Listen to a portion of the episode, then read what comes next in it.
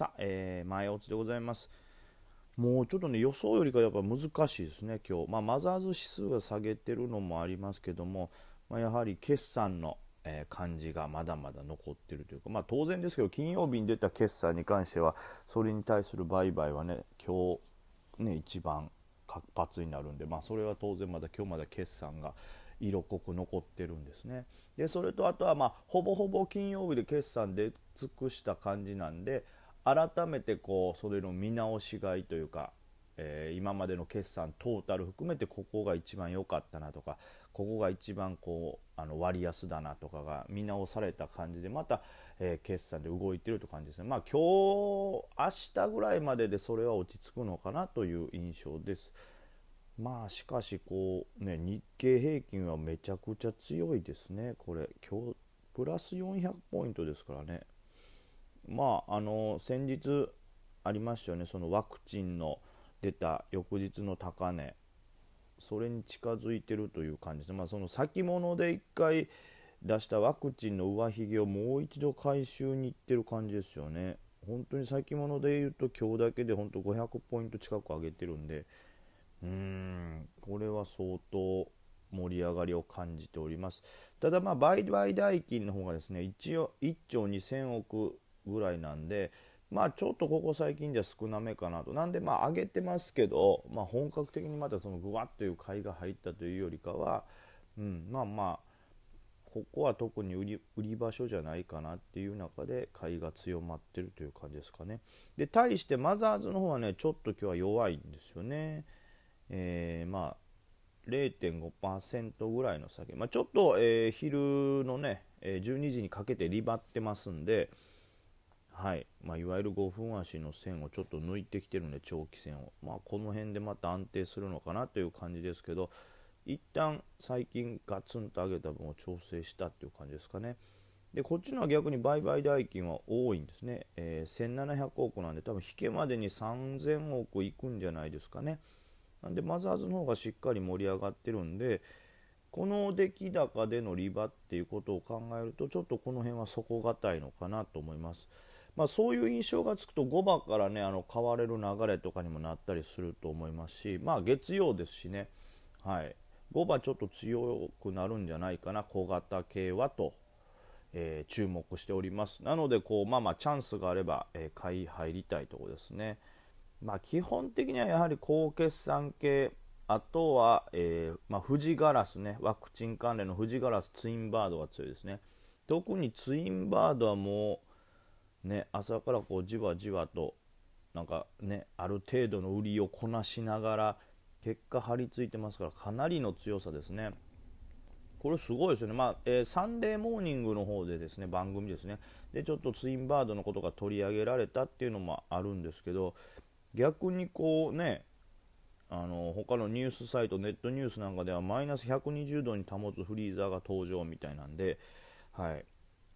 ちょっともしかしたらそのツインバード以外もあるよということで、まあ、ツインバードに対してちょっと悪材料になるのかな、そういうのも出てたんですけども、関係なく上がってるという感じですね。まあ、ワクチン用とはっきり出てるのがね、まあ、ツインバードっていうのもあるんですかね。あとはその同じ冷蔵庫冷気であの注目されているのは、これはヤマト冷気ですかね、ダイワですかね。このこれいつもどっちか分からないな、この感じのやつはもうダイワなんかヤマトなんかも振り仮名で書いてほしいけど、まあ、冷気紅葉ろくよんごきゅうですかね。こちらも同じくはちじゅうど近いフリーザーを作れる会社ということで、製品化している会社ということで、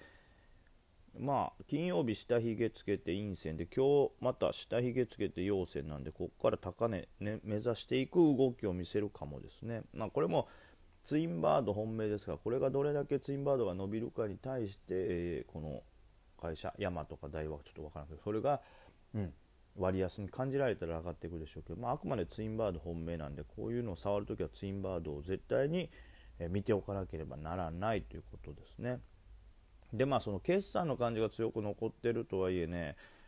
多いんですよやっぱり。見直しの決算銘柄もいっぱいありますし、その金曜日に出た決算もまだまだ多いですし、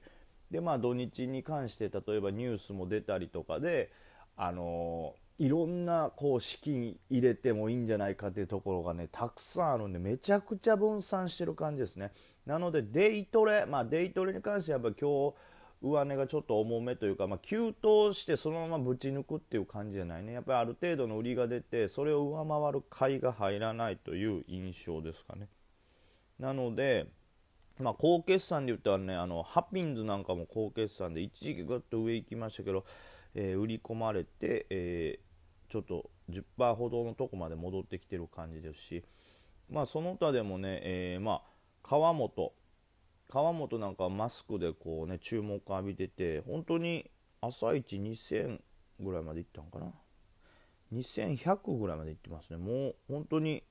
S 高近くまでぐっと上げてたんですけど、そこからまあいっかい売られて、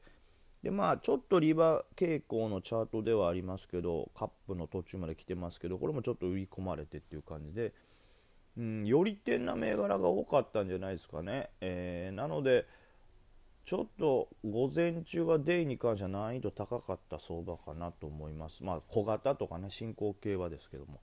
まあさっきも言ったようにマザーズがちょっと出来高を作った上で、えー、リバってるんで、まあ、ご番はちょっと硬いのかなと。であとはそのどの銘柄に絞られるかってとこですね。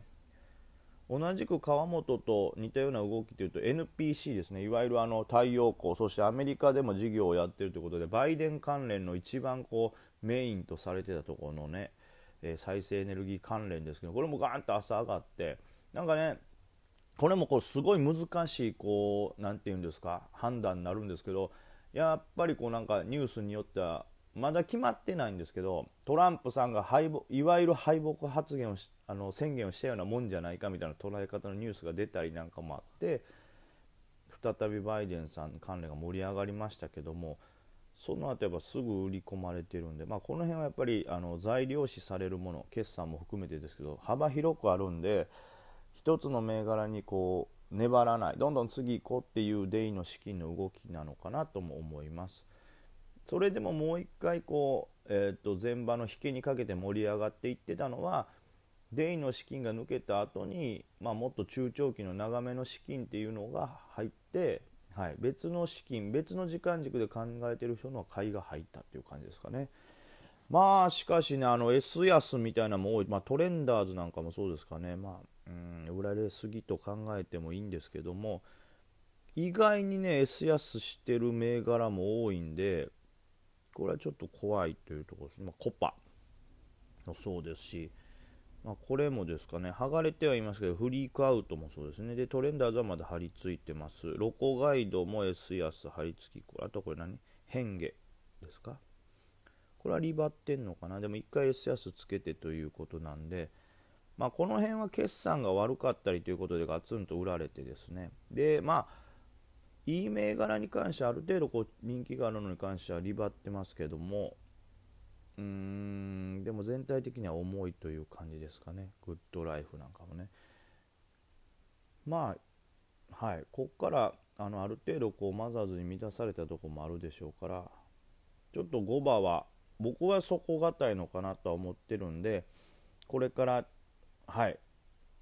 ちょっと狙えそうな銘柄狙いたいですね。だからどっちかというとそのデイの資金がガッて入るっていう印象よりかは、まあ中長期で、まあ、特に高決算でなんか割安やと思われているところなんかはね、今までグロースではあったけども、まあ、バリューに近い考え方のものも出てきますし、で前も言ったようにあのワクチンがねファイザーさんのがわっと開発されていくと、こ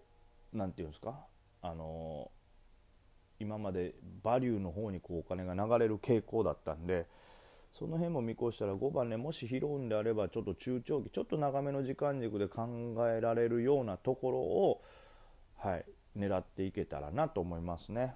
デイも底堅いもの、鍋底というかね、はい、カップの底っぽいものならもう一跳ねぐらいするかもしれないですけど、まあはいまあ、何度も言いますが、ちょっとマザーズは底堅いような動きに見えるんで、進行形はちょっと狙っていきたいと思います。